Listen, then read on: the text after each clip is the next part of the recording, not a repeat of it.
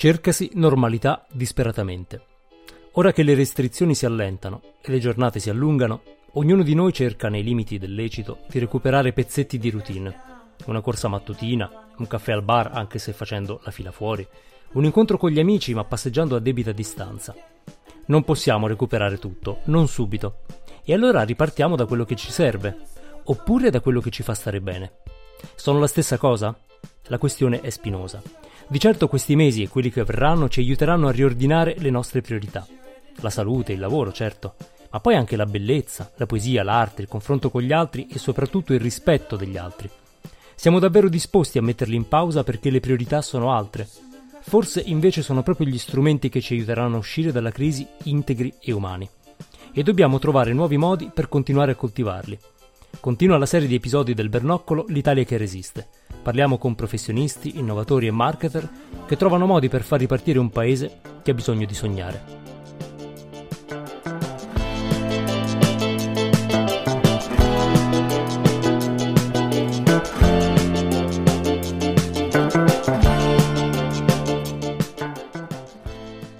Tu c'hai il bernoccolo, amico mio. Tu c'hai il bernoccolo. Non è il caso. Ah, sì. Tu hai capito che gioco giocavo e mai girato attorno. È per questo che sei arrivato dove sei arrivato. Dio ti benedica, tu c'hai il bernoccolo. No, no. Sì, come no? No. Sì. E invece sì.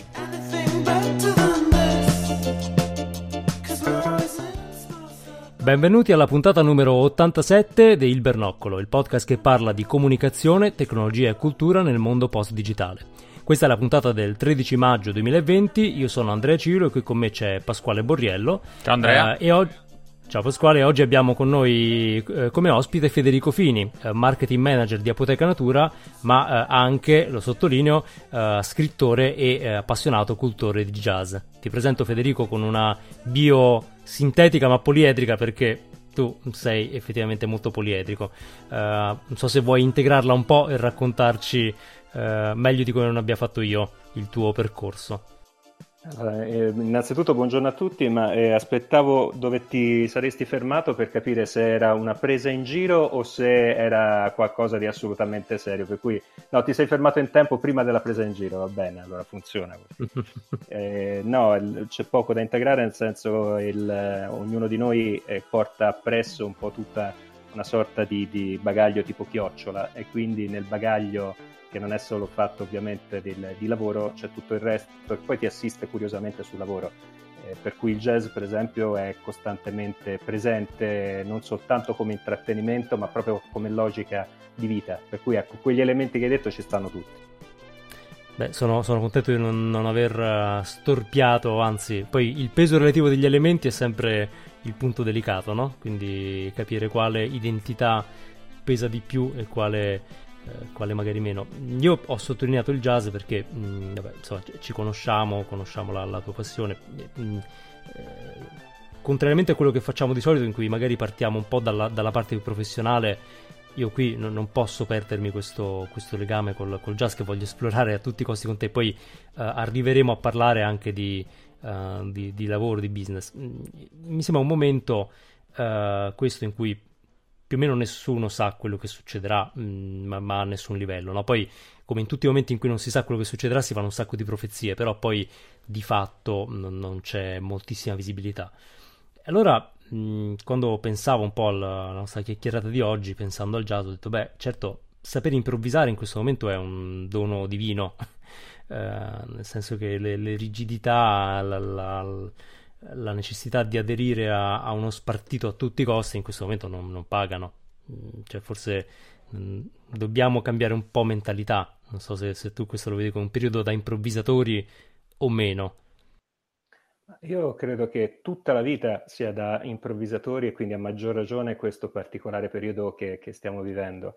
Eh, ti porto un po' appunto sulle mie passioni, nel senso eh, conduco un, un blog di, book, di, di libri e jazz, quindi ti riporto sull'anima libri. C'era Tabucchi che parlava che ognuno di noi è guidato da una confederazione di anime e la guida di questa confederazione, a seconda dei periodi, viene presa da un'anima piuttosto che un'altra.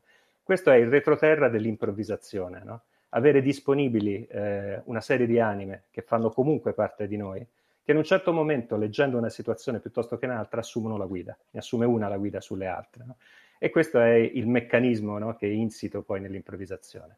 Eh, riportandoti nel jazz per quello che dicevo prima, no? nel fatto che il jazz è una componente costante proprio anche del lavoro, è perché eh, uno dei meccanismi cardine del jazz è quello che non esiste la nota sbagliata, non è una partitura d'orchestra, qualcosa di scritto, ma è eh, improvvisazione che viene da studio, ovviamente, non è un'improvvisazione velleitaria, però quando tu sbagli una nota c'è un meccanismo che si chiama interplay, cioè tu sbagli una nota, ma c'è l'altro musicista che in qualche modo ti ascolta e da quella nota sbagliata ne ricava un altro percorso musicale che non era preordinato e diventa una roba meravigliosa, perché magari azzecchi quella sequenza, quella frase musicale che non è scritta, che è composizione istantanea e che diventa la nuova verità. Allora, questo meccanismo nel jazz, a mio avviso, è, è, è uno schema sociale quasi, uno schema sicuramente di guida personale, che però ti abitua a leggere, intanto ad ascoltare tutti, perché non esiste una nota sbagliata, quindi non esiste una frase o una trascrizione della realtà che sia eh, fuori contesto. Va ascoltata, ne va preso il buono e va risviluppata. È un po' un meccanismo che è insito in, nella creatività in generale.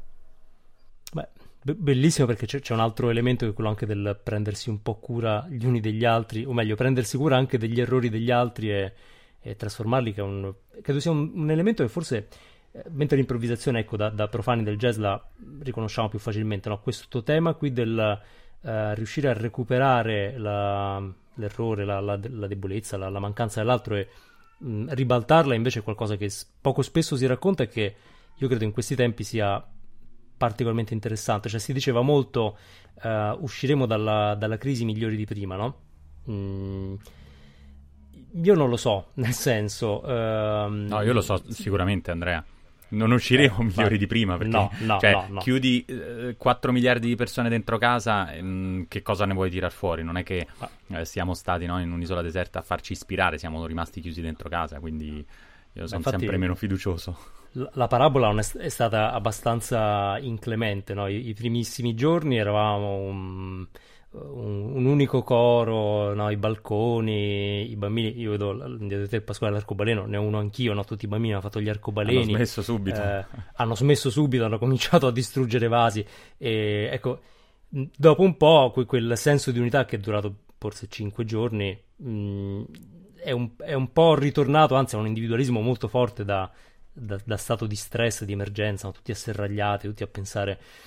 Quindi ecco questa, quest'altro punto del uh, lavorare in, in, modo più coeso, più uh, rispettoso e dell'ascoltare gli altri, io credo che ci servirà molto. È una cosa di cui anche si parla un po' poco, no? Mm, cioè, ok, diamoci da fare, lavoriamo, però poi quel tema di uh, solidarietà, anche solo nel ascoltare gli altri, perché in questo momento siamo tutti in uno stato di eh, comprensibile vittimismo, no? cioè, dopo due mesi e passa in casa non vediamo altro che la nostra condizione, però eh, mi chiedo, questo è un altro tema che dovremmo forse un po' eh, andare a stimolare, perché io, quello che, che, un pochino raccontavo nel, nella, nell'introduzione, no? che adesso ci concentreremo tutti sulle cose più, più ovvie, cioè quelle che sono urgenti, la, la salute e il lavoro sono urgentissime però poi c'è tutta un'altra mh, mm, galassia di, eh, di, cose che ci aiutano a vivere, vivere bene,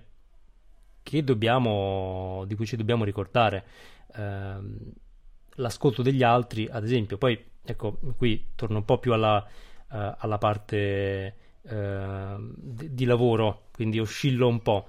Uh, ti abbiamo presentato come marketing manager di Apoteca Natura, quindi eh, una, insomma, per, per, chi non, non lo conoscesse, uh, catena di farmacie che però è anche società benefit, quindi uh, che ha uh, una buona comprensione di cosa vuol dire prendersi cura dell'altro, al di là di quello che poi una farmacia fa di per sé. Eh, ecco, per te questo, quello che, che, che è il principio della società benefit, quindi del anche prendersi in carico la comunità in qualche modo, in questo momento come, come si gioca questa carta? Come, che ruolo si può giocare? Perché poi mm, questa è forse un po' la prova del 9, no? Se c'è un momento in cui si dimostra cosa vuol dire essere benefit, è proprio adesso. Ci sono due elementi che fatto, mi hanno fatto riflettere, nel senso, uno, ieri, eh, perché noi abbiamo un blog che facciamo insieme, tra l'altro, che è il blog Siamo Benefit, ehm, dove eh, oltre a parlare appunto di prevenzione, stili di vita, eh, stiamo cominciando a dare voce anche ai farmacisti no? per la loro esperienza umana che hanno vissuto in questi due mesi. E quindi ieri facevamo la prima intervista con, con un nostro farmacista e lui ha parlato a un certo punto, eh, lui è appunto un farmacista romano, ha parlato di spazi incomprimibili no? e della misura di questi spazi incomprimibili. Nel senso che eh, ci vuole sempre una dimostrazione plastica no? di che cos'è uno spazio incomprimibile, perché siamo esseri umani come tali pigri e quindi in qualsiasi momento siamo disposti, in virtù della comodità, a rinunciare a qualcosa. Via via rinunciamo dei pezzi di noi. No? Per la pigrizia, per la debolezza, per la paura, per molte ragioni. E questa cosa ci ha buttato davanti che ci sono invece degli spazi incomprimibili che sono misurabili e che come tali a questi non possiamo rinunciare. C'è una metrica oltre la quale no, non possiamo andare. Intorno a questi, quindi, si ricostruirà poi non tanto un essere migliore, come diceva Paz, che non eh, diciamo è un atteggiamento fideistico, ma eh, quantomeno dei nuovi bisogni, no? che saranno in scala con questa misurazione. Allora è lì che la nostra improvvisazione no? si deve in qualche modo legare. C'è poi un'altra cosa curiosa che a mio avviso ci dimenticheremo eh, nell'arco di nanosecondi, che è quella relativa al fatto che gli ultimi sono una porta aperta, anche banalmente ragionando in termini di virus, no? del, del coronavirus. Se gli ultimi non li proteggiamo, saranno una costante porta aperta nei confronti di qualcosa che colpirà l'intera comunità. Allora questa porta che è stata volontariamente eh, tenuta aperta eh, perché, per approfittarsi insomma, di questa debolezza insita negli ultimi, oggi va richiusa eh, perché altrimenti questa iniquità sociale sarà un danno per tutti. È stato capito? Non lo so, però per esempio per tornare alla tua domanda eh, del che cosa facciamo, con Caritas stiamo organizzando eh, una charity proprio per gli ultimi, proprio per i territori nel senso piuttosto che una donazione centrale alla Caritas, con loro stiamo lavorando per fare una donazione di prodotti di salute, perché adesso sarà sempre più visibile il trade-off tra alimentarsi e curarsi. Chi vince, vince ovviamente alimentarsi, però il curarsi è dannatamente prioritario tanto quanto l'alimentarsi. E allora stiamo con donazioni nostre, coinvolgendo i nostri clienti, e questo accadrà a giugno, eh, cerchiamo di rimettere insieme questo tassello per far sì che la Caritas, che è capillare sul territorio, riesca a donare agli ultimi e sul territorio vicino alla farmacia. Perché la farmacia è quello che dicevo prima, cioè sono esseri umani che stanno raccontando la loro esperienza, che vivono in un contesto e che ne, se ne sentono parte. Quindi allora anche qui questa dimensione global, quindi parola terribile, banale, ma insomma questa dimensione del si parte dal territorio intorno a te per risalire a livello nazionale e viceversa, e soprattutto avendo cognizione che gli ultimi non sono più ultimi, ma è una comunità che o si difende tutta o lascia aperte delle brecce che poi ci danneggeranno tutti quanti. Non ho fiducia che questo sia stato interamente compreso, ma è questo, non può essere altro. Ma eh, può essere che questa dimensione mh, locale che stiamo forzosamente riscoprendo, no? diciamo, il nostro guinzaglio si è accorciato, quindi siamo tutti costretti in un raggio molto più piccolo, stiamo un po' riscoprendo il quartiere, il, eh, il negozio di zona, che possa in qualche modo facilitare l'ascolto reciproco, perché in questo momento io vedo mh, la maggior parte di noi non sta più settando attraverso le città, io penso a Uh, anche mm, insomma, qui, qui, a Roma, no? Una, un pendolare attraversa la città spedito, mh, mm, cieco e sordo a tutto quello che c'è intorno perché do- deve solo arrivare al lavoro contro ogni uh, ostacolo, superando ogni ostacolo, eh, quindi paradossalmente attraversa mh, mm, centinaia di migliaia di vite con cui non entra per una relazione perché tutto è molto veloce, tutto è molto spalmato. Al momento invece per alcuni di noi, per molti di noi ancora, la vita è molto rallentata ed è molto circoscritta. Um, ora, io non, non, sono tra i fideisti e non sono tra gli ottimisti a tutti i costi, però mi chiedo se uh, questo vivere in un contesto più piccolo non possa um, amplificarci un po' i sensi, specialmente quelli uh, sociali. Cioè, ci accorgeremo forse di più delle persone che abbiamo intorno quando potremo iniziare a passeggiare un, po' di più di ora, magari uh, nel momento in cui non abbiamo più questa fretta dannata di correre da una parte all'altra e siamo, come dire, adesso eh, saremo chiusi tra un po' nelle nostre regioni, che già è una dimensione un po' più grande, no? Però eh, al momento nel, nel, in casa, poi nel quartiere, eh, mi chiedo se nella località c'è un, una chiave di ripartenza. Mm, è chiaro che, ecco, io come visione personale non penso che cambieranno dei fondamentali della nostra società. Mm, molte cose torneranno a come prima appena possibile. Però ecco, questa dimensione qui forse mh, mm, possiamo sperare che, che permanga. Mh, mm, te lo chiedo perché parlavi di farmacie che sono eh, istituzioni del quartiere alla fine. Poi chiaro che... Mh... Siamo rimasti noi e le parrocchie a gestire il, quartiere, il, quartiere, il territorio. Eh, questo... Però voi non vi siete mai fermati. No, no perché nel senso adesso sono ripartite, non so quando sono ripartite le messe, io non, sono un, un, po' poco aggiornato. Ripartono il 18? poco... Assieme ai parrucchieri? Sì, no. Insomma, non, non, lo so, però insomma sappiamo entrambi che è qualcosa che vediamo da, da, da distanza, insomma. Sì, messe e parrucchieri, diciamo, è una coppiata particolare. E... Eh, senti, Federico, e i concerti jazz quando ripartono? Ma che saranno l'ultima cosa, è... cioè mi sembra di capire che le cose belle della vita sono le ultime a ripartire, I, i bar, i pub, i concerti, eh, gli stadi, eh, gli, le estetiste, i parrucchieri, c'è tutto il leisure, eh, è l'ultimo, in fondo alla lista. E... Ascoltavo il, recentemente si sono riuniti il, il MIDI, che è un'associazione appunto di musicisti jazz italiani, e in qualche modo eh, provava a discutere di questo. Sono tutte persone, tutti artisti che avete conosciuto anche voi quando, quando siamo incontrati eh, all'Alcazar, insomma, con alcuni di loro. Sono tutti musicisti di grandissimo livello, eh, che però, se vai a vedere, magari non riescono a mettere insieme le 30 giornate necessarie per prendere 600 euro, no? perché è un sottobosco che magari è costretto a muoversi in nero piuttosto che chissà, chissà cos'altro e come diceva Paz prima non è stato sentito, ma a parte il jazz in generale, la creatività come elemento fondamentale da, da difendere. Eh, difendere come spazio incomprimibile da una parte, per quello che si diceva prima, come opportunità di rinascita, eh, perché un'altra delle cose fondamentali su cui stiamo lavorando anche a livello di lavoro è proprio la narrazione, no? La creatività, i contenuti eh, intesi come opportunità per eh, avvicinarsi alle persone. Avvicinarsi con un meccanismo banale, che è quello del mi fido di te. Cioè la realtà è talmente complessa che arriva un momento dove io come consumatore, ma io Federico, arrivo in un momento e dico no, di questo, ok, mi fido, mi fido di te. Cioè non riesco a capire tutta la complessità, ma se tu hai preso questa strada, mi fido che tu lo abbia fatta a tutela mia. E allora stiamo lavorando su questo con i contenuti. Allora, che la creatività, che è la base di ripartenza per l'espressione di questi stessi contenuti a livello brand e a livello di fruizione eh, del singolo da artista a, consumatore della fruizione culturale, che non sia stato capito che questo è uno dei gradini di ripartenza. L'altro fondamentale è il digitale, ovviamente, che è però uno strumento che può veicolare questi contenuti. Ecco, che questa diade, diade non si sia saldata per capire che anche da qui si riparte.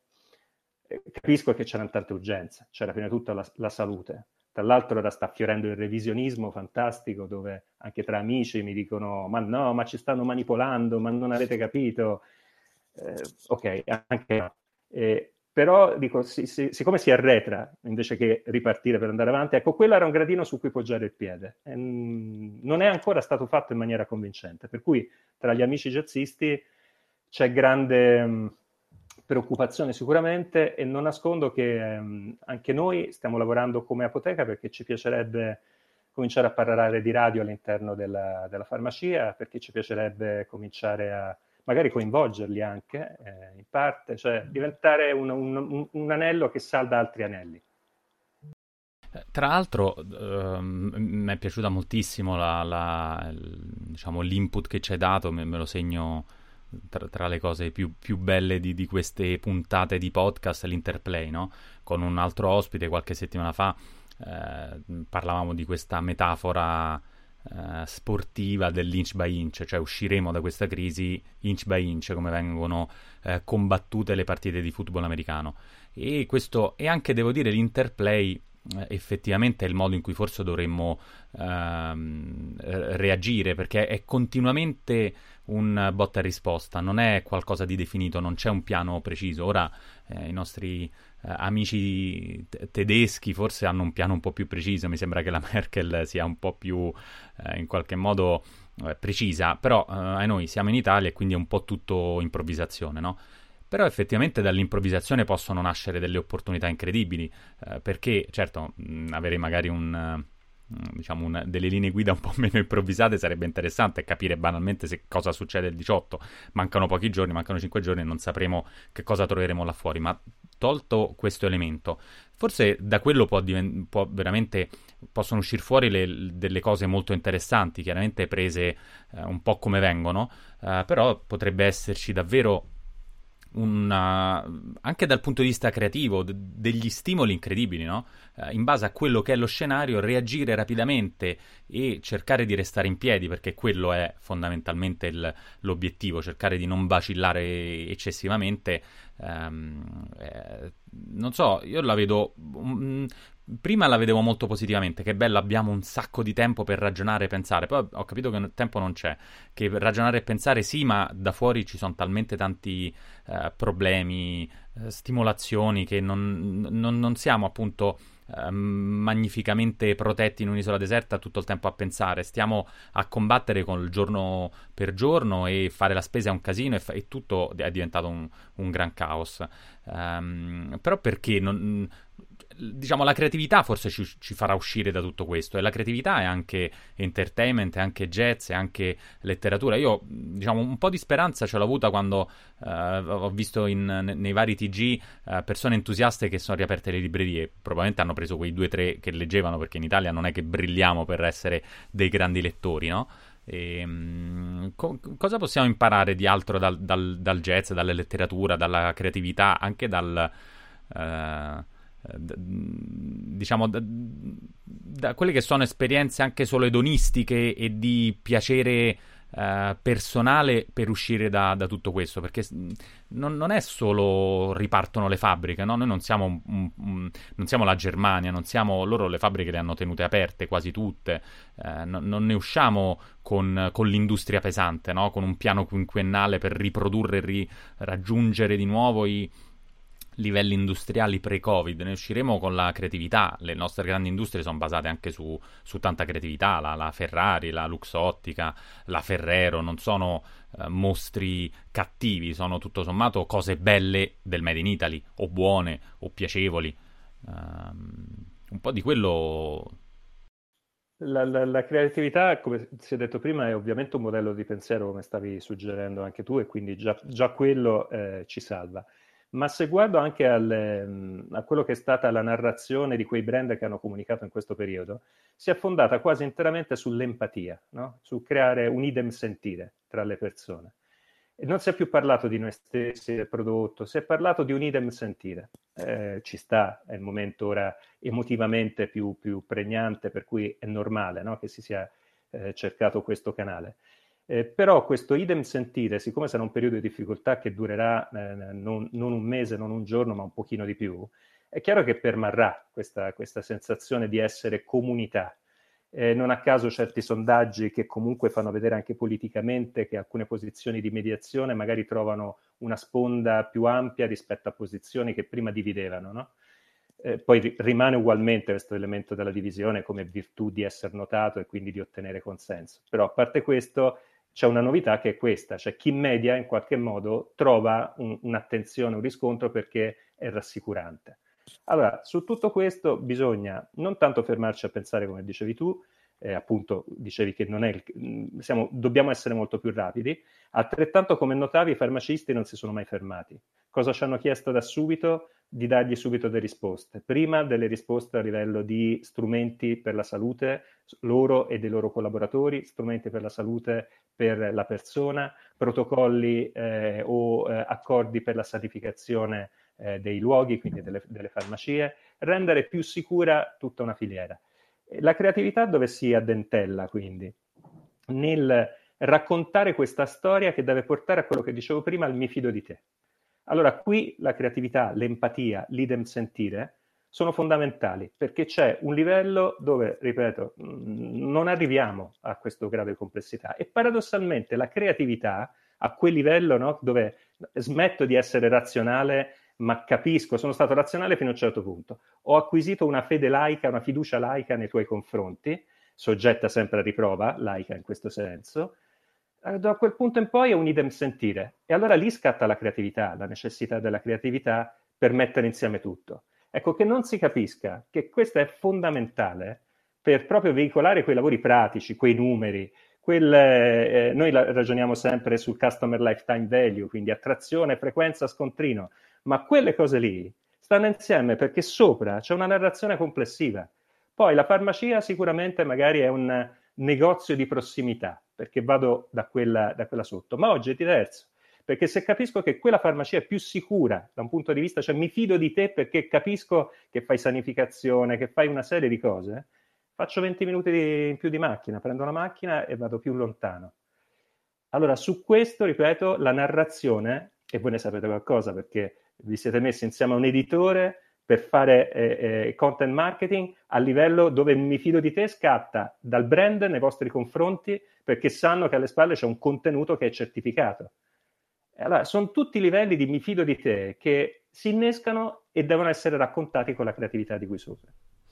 E, mh, mm, da quello che dici mi viene in mente che forse c'è stata un po' di disconnessione tra quello che i brand, alcuni, hanno in qualche modo provato a fare e la comunicazione pubblica, istituzionale, che purtroppo in Italia è sempre lasciata un po' um, come un, um, l'ultimo pensiero, no? E invece eh, questo ecco, no, non per accampare un ruolo della comunicazione che mh, mm, non può rivaleggiare con quello della virologia in questo momento, ma sicuramente eh, in questo contesto comunicare avrebbe fatto, lo dico purtroppo un po' amaramente al passato, eh, un'enorme differenza sotto molti aspetti. Cioè, ho visto molti guai creati proprio dalla comunicazione, comunicazione eh, non coordinata o non, non ben indirizzata. Ora il, il, casus belli a cui tutti fanno riferimento è il Milano non si ferma, no? una campagna di cui tutti si sono pentiti amaramente, ehm, che nasceva da una certa dire, da, da, da, un certo tipo di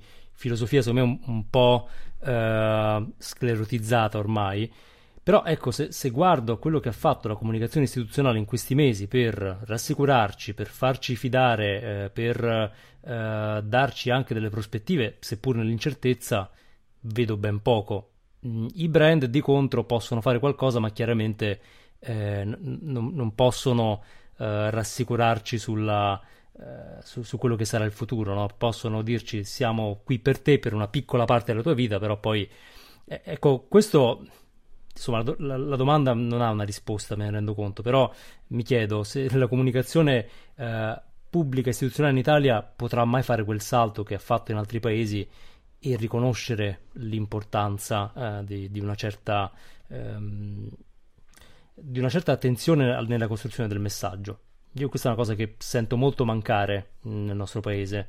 E, ehm, cioè, normalmente viene vista come vabbè, un, un, difetto pittoresco. Cioè, ok, c'è il sindaco della tal città che magari ha comunicato un po' così, vabbè, ne ridiamo. Però nel momento in cui hai milioni di persone chiuse in casa e spaventate, quello che comunichi eh, fa un po' più differenza che non la comunicazione sull'apertura dei parchi, no? o su come si fa la differenziata. Ecco, forse sarà il momento in cui l'Italia imparerà, non lo so, eh, a, a, dare un po' più di attenzione alla comunicazione anche a livello pubblico istituzionale. Eh, può essere una speranza, secondo te? Ma eh, se questa... Mh, mm, allora, mh, mm, sono d'accordo con te Andrea, nel senso c'è questa necessità perché è un bene prezioso tanto quanto ciò che comunichi, come lo comunichi, no? eh, perché poi ha un, degli effetti a cascata come quelli che abbiamo notato. Di, mm, di, solito la comunicazione pubblica non è mai stata tempestiva, per esempio, cioè è sempre, è sempre una comunicazione che giunge a eh, tentare di sopperire a mancanze precedenti. Invece questo curare da subito il prodotto, no? eh, perché tale è eh, comunicazione più quello che comunico, da subito, è chiaro che ha un'incidenza eh, rilevante, è come se fossero tutte queste istituzioni pubbliche quotate in borsa e ogni loro dichiarazione malfatta provoca un valore discendente in quello che è il nostro percepito nei loro confronti. E siccome il nostro percepito non è tanto e soltanto un prevalere di una eh, fazione politica su un'altra, ma è un sentire nei confronti dello Stato, è chiaro che ha un drammatico valore questo eventuale abbassamento del nostro sentire. Per cui di sicuro quello che dici credo che siano stati più sensibilizzati. Insomma, eh, oggi io ho trovato nella prima parte di comunicazione ho trovato delle persone, io mi ricordo ancora lo sguardo di speranza a una delle prime eh, conferenze stampa, la prima conferenza stampa, dove, stava parlando, dove stavano parlando altri, lui aveva questo sguardo di persona provata da quello che aveva sentito un attimo prima, evidentemente, nelle stanze dove lo, avevano, dove lo avevano preparato con i numeri, con i trend possibili, eccetera. Era preoccupato, era una persona preoccupata. E in quel momento ehm, non bisognava passare quella preoccupazione, è passata a me solo perché gli ho dato uno sguardo, ma sicuramente il loro compito è quello di comunicare nel modo adeguato per consentire che si vada tutti in, convintamente in una direzione e avendo fatto scattare quel mi fido di te di cui eh, sto dicendo più volte.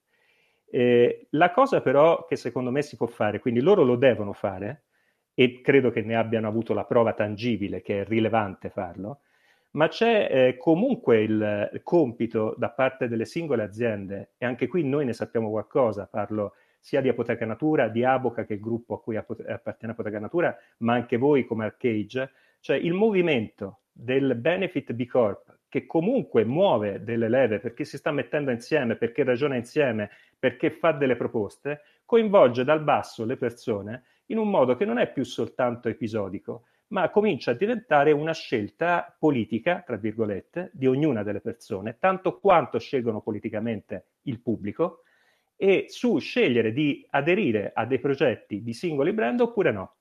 anche quello è un passaggio fondamentale, perché per esempio prima di tutto questo tsunami ci siamo occupati della plastica, ci siamo occupati di mille cose che ora sono rimosse. Plastica, che me ne frega. Cioè i guanti, buttiamoli via. Cioè, chi, chi se ne importa del eh, eh, eventuale danno ambientale che ne scaturirà da tutte queste mascherine o dai guanti o okay. che? L'emergenza era un'altra. Però anche qui, siccome la realtà è più complessa, siccome è interdipendente, quell'interplay avviene con le persone, ma avviene con i problemi, le cose, è tutto collegato, una visione sistemica, eh, allora qualcuno che anche dal basso si pone nell'ottica di una visione sistemica, che non sia più il PIL, cioè quindi una misura soltanto dei numeri di quello che produce, che non sia più soltanto il margine, quello che guadagna un'azienda, ma che sia l'impatto che un'azienda ha su tutto questo ecosistema, su noi stessi, che siamo confederazione di anime, come ho detto prima, che siamo quindi un'unità già noi al nostro interno, allora, se, non, se, davvero oggi non diventiamo politici, ognuno di noi, nello scegliere un messaggio, nello scegliere un brand o nello scegliere una comunicazione, allora siamo noi per primi, non è il pubblico che sbaglia, siamo noi individui singoli che sbagliamo. Quindi bisogna risvegliare ecco, queste coscienze. Quella narrazione della creatività di cui dicevate serve a questo, a risvegliare le coscienze e a renderle politiche. Beh, eh, guarda, hai toccato Federico un tema interessante che mh, effettivamente è, rischia di diventare critico, cioè che tutti gli altri problemi, tutte le altre emergenze sono state messe in pausa. Uh, ma in pausa in comunicazione e in consapevolezza, non nella realtà. Ovviamente stanno andando avanti, eh, non ci facciamo caso, anzi, in alcuni casi magari si aggravano. Um, quindi non, non, so se eh, guardando alla comunicazione, in questo caso comunicazione dei brand, specialmente di quelli che Uh, o come società benefit o anche solo come percorso stanno prendendo delle, delle cause no? come uh, parte della loro azione non sia il momento di darci un po' una svegliata nel senso noi abbiamo visto mh, che in questi mesi la comunicazione si è molto uniformata, come è prevedibile, nel senso, ehm, momento di, di, paura, di smarrimento, più o meno tutti cominciano a dire le stesse cose per non sbagliare, eh, si adottano messaggi mh, ottimistici, un, un, po' buonisti, ehm, e nessuno ha il coraggio di fare il primo passo e di introdurre dei nuovi temi, perché è come se non ci fosse un al di fuori dell'emergenza Covid, cioè c'è questo, possiamo parlare solo di questo, parlare... è un po' come la casa, cioè alla fine io dico che è un po' la proiezione del fatto che siamo chiusi in casa, cioè anche la nostra immaginazione si è, eh, eh, è stata un po' perimetrata, un po' inscatolata, esatto. E, però io credo forse questo è il momento allora per i brand di prendere eh, l'iniziativa e cominciare a ehm, differenziare la comunicazione, cioè cominciamo a riportare nel racconto altri temi, altre problematiche. Mm, noi vedevamo, insomma, c'era una, una, campagna che è uscita poco tempo fa di Durex che eh, dicevano non torniamo alla normalità e, e parlavano di, insomma, delle um, pratiche corrette nella sessualità, però cercavano di riprendere un tema che in questo momento è totalmente accantonato e dicendo no, che adesso che riprendiamo un po' fiato continuiamo a pensare, anzi cominciamo a pensarci in modo più consapevole. Ecco, secondo te capisco che per i brand questo, questo, sia un momento un po' spaventevole per eh, prendere iniziative no? e entrare in nuovi territori, però non è forse il momento di cambiare anche un po' il racconto, cioè ognuno potrebbe accendere una luce su un aspetto diverso, adesso che tanto abbiamo capito che siamo tutti eh, uniti, coesi in questa emergenza, vabbè, ci siamo detto, parliamo d'altro, no? No, sono, sono, d'accordo, ma anche questo è un modello di pensiero quello che, che stai proponendo, che vale non solo oggi, vale per sempre. Eh, per riportarlo al concreto del, al quotidiano del lavoro, eh, noi per esempio da sempre parliamo di prevenzione stili di vita, nel senso siamo farmacisti, cioè ci sono un network di farmacie, in realtà facciamo un passo indietro e parliamo di prevenzione stili di vita. Ma come ne parliamo? Ne parliamo per esempio anche nel momento del Covid, eh, informando. Non a caso noi abbiamo come claim per una salute consapevole, perché la consapevolezza, e quindi è una consapevolezza sistemica, e quindi di, da essere umano, è un ampio spettro. In questo ampio spettro tra le nostre attività, se ti informiamo di Covid, non è che ti diciamo soltanto igienizzati le mani, ma ti diciamo, guarda, lo sai che in stomaco e intestino il 70% del nostro livello di, di salute metabolica, di, di, di difese immunitarie si gioca lì, al 70%? Ti informiamo e ti rendiamo consapevole che una determinata dieta e un determinato percorso a quel riguardo ti aiuta. Ma non basta, ti diciamo anche che, per esempio, facciamo un'attività che si chiama felicità e salute. Ora, con felicità e salute non è che si vendono dei prodotti eh, appunto da, che, che, vendiamo in farmacia. Con felicità e salute ti rimettiamo in collegamento con l'importanza che le buone relazioni, le relazioni di qualità, la musica stessa, visto che siamo partiti da jazz, hanno un impatto diretto sulla tua salute ed è elemento scientifico, perché abbiamo un, un, problema di fondo, a volte scherzando con gli amici dico sempre che finché non mi sentirò sazio quando tu avrai mangiato, non sarò altruista. Eh, perché tu mangi, è un tuo beneficio personale, non si riversa su di me, che me frega ed è questa la, drammatica distanza no? che, che, che, si alimenta di continuo tra esseri umani. E oggi i problemi ci hanno, hanno, accorciato questa distanza, ci hanno resi, resi, una massa indistinta e ci hanno co- eh, obbligato a parlare anche di altro, non solo, cioè ci obbligheranno, perché per ora si sta, come stai dicendo tu, parlando solo di Covid, ma ci obbligheranno a vedere se davvero sistematicamente i problemi, sia in termini di tutte le persone insieme, sia insieme di tutti i problemi insieme, perché è l'unico modo serio per affrontarli. Cioè tutte le altre sono scorciatoie. Le scorciatoie sono buone per tranquillizzarti, ma anche il comandante del Titanic era tranquillo. Poi insomma non credo gli sia andata benissimo. Ecco. Quindi insomma, dobbiamo provocare un po'. Eh, no, mi interessa il, eh, il, ragionamento per cui è questo il momento per, per affrontare i problemi perché siamo tutti uh, vicini e forse anche più recettivi, nel senso che abbiamo uh, toccato con mano anche quello che che sono i nostri fondamentali personali, che sono poi diversi per, per ognuno, però insomma, buona parte sono condivisi, poi ognuno ha scoperto delle cose di cui non può fare a meno, e quindi magari andare a, eh, a giocarle in questo momento in cui siamo ancora sensibili, perché poi purtroppo ci desensibilizziamo a una velocità molto, eh, molto, molto rapida, però ehm, forse è il momento per andare a parlare a persone che sono un po' più disposte ad ascoltare Ehm, poi, tra l'altro, quando parliamo di questo, ne abbiamo parlato anche in altre puntate perché abbiamo avuto mh, alcuni ospiti che venivano dal, mh, dal mondo dello spettacolo, della, della musica. Mh, quello che dicevamo è che è incredibile come, ok, è scattata l'emergenza, tutti in casa con il lievito di birra e la farina, eh, soddisfatto quel minimo di fame che poi insomma era tutta virtuale perché carestia non c'è stata, insomma c'è la crisi ma la carestia non c'è stata, ci siamo resi conto che ci mancavano anche le cose invece immateriali. Cioè, eh, okay, c'è, c'era gente che diceva ho finito Netflix, quindi ok, il contenuto che sembrava infinito in realtà infinito non era, eh, e abbiamo cominciato un po' ad annaspare per cose che sono considerate accessorie. E invece, come dicevi tu, la parte del nostro benessere viene anche dalla, eh, dalla felicità, ma anche dalla, dalla, scoperta, dalla meraviglia. Cioè, senza quello, eh, sì, siamo vivi, ma non siamo un granché come persone, no? Se non abbiamo un, nulla che ci, ci, fa sognare, nulla che ci emoziona, siamo, abbiamo la pancia più o meno piena, quello va, va, va risolto, va risolto per tutti, no? Soprattutto per chi è in difficoltà, ma poi il resto non, non, ci può mancare perché specialmente mi ricollego anche a quello che, che, diceva Pasquale noi siamo un paese che sulla creatività sull'essere continuamente ispirati ci ha costruito un'identità e un'economia eh, se ci togliamo quello mh, mm, io non lo so il prossimo anno come lo viviamo eh, forse dov- dovremmo mettere nel nostro panierino immaginario dei beni necessari anche eh, qualcosa che non sia il pane so come, come la, la vedi questa No, esattamente, esattamente così, perché siamo stati più intelligenti nel senso nello scoprire che l'essenza delle cose era l'essere umano posto al centro. Non è un caso che il Rinascimento sia stata roba nostra.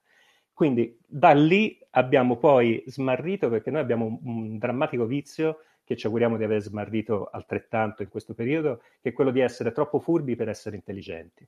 Noi adoriamo la furbizia, no? che ci distanzia invece dall'intelligenza. Allora, questo è il momento di essere intelligenti. Essere intelligenti vuol dire recuperare quell'umanesimo che noi abbiamo sempre posto al centro, che non è una roba immateriale, è una roba ora drammaticamente concreta, che fa numeri, che ti dà quella narrazione di cui ti dicevo, che sta sopra i numeri e che farà fare quelle scelte politiche ai singoli. Allora, in quel paniere, ti ripeto, non c'è sta più PIL, non c'è sta più margine, basta, ma ci sta una roba molto più grande, molto più impattante e molto più sistemica. O si ragiona in questi termini di intelligenza, se no restiamo alla furbizia, ma con la furbizia il, il tratto è breve, la vita è quella, è quella veramente del riesco a scantonare, riesco a evitare un problema, ottengo questa piccola cosa, ma non ho quel respiro che invece è al centro del nostro umanesimo, del nostro essere. Noi abbiamo dei posti splendidi, benissimo, ma non vince solo quel posto splendido, vince tutta la narrazione che c'è intorno a quel posto splendido, perché ti fa percepire delle leve immateriali che sono le stesse che quando stai in un ristorante dove ti trovi bene, eh, ci ritorni a prescindere dalla qualità eccelsa o meno del cibo che hai mangiato. La stessa cosa che mi ha detto il farmacista ieri. A un certo punto mi ha detto, dice, ma sai, noi, la nostra natura di esseri umani non è quella di ordino quello che mi serve, eh, mi arriva un pacco, apro il pacco, ce l'ho. Ma è tutto quel tessuto connettivo che c'è intorno che dà qualità a quell'esperienza. Ecco, la qualità dell'esperienza eh, no, non è eh, l'oggetto e basta, è un qualcosa a cui purtroppo in questo momento abbiamo rinunciato, ma che ci manca.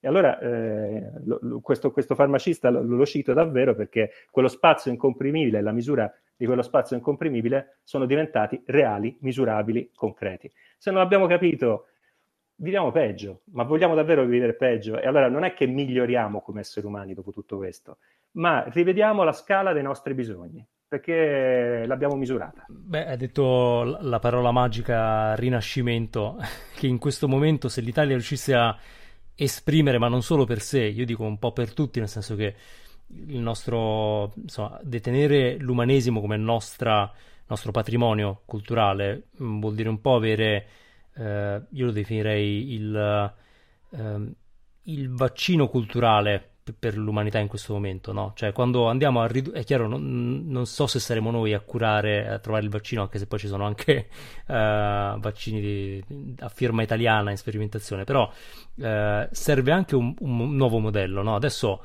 uh, che insomma la, la crisi è globale, pandemica, tutti si stanno un po' interrogando sui modelli di vita, e, specialmente i paesi più turbo che li avevano uh, stravolti in modo più estremo, no? quindi gli statunitensi adesso dicono sì, ok, ma questa vita folle che facciamo ci stiamo rendendo conto che forse non funziona. Leggevo che mh, sembra solo il 9% degli inglesi vuole tornare alla vita di prima, secondo un sondaggio, quindi si sono resi questa, conto che... Andrea, non pensi che sia un po' una cartina al tornasole della crisi psicologica che sta nel senso che le persone non vogliano tornare a quello che era prima.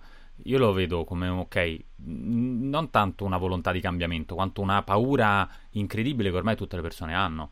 Cioè, noi abbiamo paura a tornare negli uffici, abbiamo paura a tornare nelle palestre, eh, cioè abbiamo, siamo governati dalla paura, no? Sì, io allora, vedo che c'è una parte di paura eh, sanitaria, diciamo così, Cioè, non sono, e nasce un po' forse dalla sfiducia anche, nel senso, mi hanno detto che si può uscire, ma mica lo so, mi hanno dette tante, ne so, esco ma malo e poi dicono, eh, mm, ci siamo sbagliati. Quindi c'è sicuramente una paura eh, che nasce dall'incertezza, però è anche vero che stiamo sperimentando tutti dei ritmi diversi, uh, delle, delle priorità diverse e molti si accorgono che forse sono più eh, giuste per quello che, che, poi noi siamo. Cioè, noi, io qui mi ricollego a quello che diceva Federico sull'umanesimo. Noi abbiamo stiracchiato molto i limiti de, de, dell'umano, cioè ci siamo adattati alla tecnologia, adattati a tempi che, no, che non sono i nostri. Eh, mi sembra interessante l'umanesimo perché in questo momento, quando ti dicono non voglio tornare a quello che c'era prima, ovvero potremmo dire al turbocapitalismo, se vogliamo dare una di queste parole, o comunque a però a cosa vuoi tornare? Perché sicuramente non vogliamo tornare alle caverne, no? non, non, è questo l'ideale.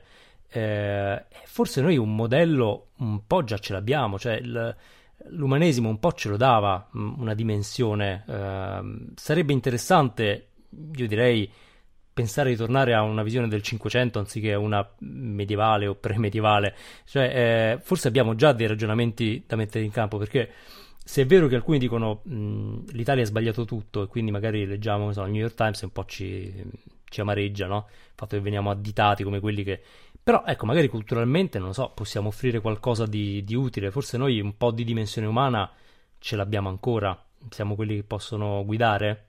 Mi chiedo se può essere un ruolo che magari riusciamo a ritagliarci di... Non lo so, cioè, ehm, allora di sicuro il, il retroterra ce l'abbiamo ed è quello appunto che, che stavamo condividendo prima. I, ehm, I, singoli, non lo so, eh, cioè bisogna partire dal basso, cambiare dal basso. Allora, è per quello che veramente ponevo sia in ottica di business che in ottica personale la necessità per ognuno di noi di diventare soggetto politico. Soggetto politico nel momento in cui consuma, soggetto politico nel momento in cui esprime le proprie opinioni se si riparte ognuno di noi assumendoci questa responsabilità politica, allora sì, allora ci possiamo porre a guida di un cambiamento perché abbiamo gli strumenti per poterlo fare. Quegli strumenti che tu stesso appunto citavi, che derivano da una, da una storia nostra, un patrimonio culturale, ma un sistema di vita. Noi siamo molto jazz, siamo davvero una comunità eh, nata per i più vari incroci e forse proprio perché incrociata molto jazz e quindi siamo molto abituati a fare surf sui problemi, in qualche modo, sulle onde dei problemi e costruirne poi delle risposte. Allora però va fatto questo salto di qualità eh, dalla furbizia all'intelligenza e ognuno di noi lo deve fare.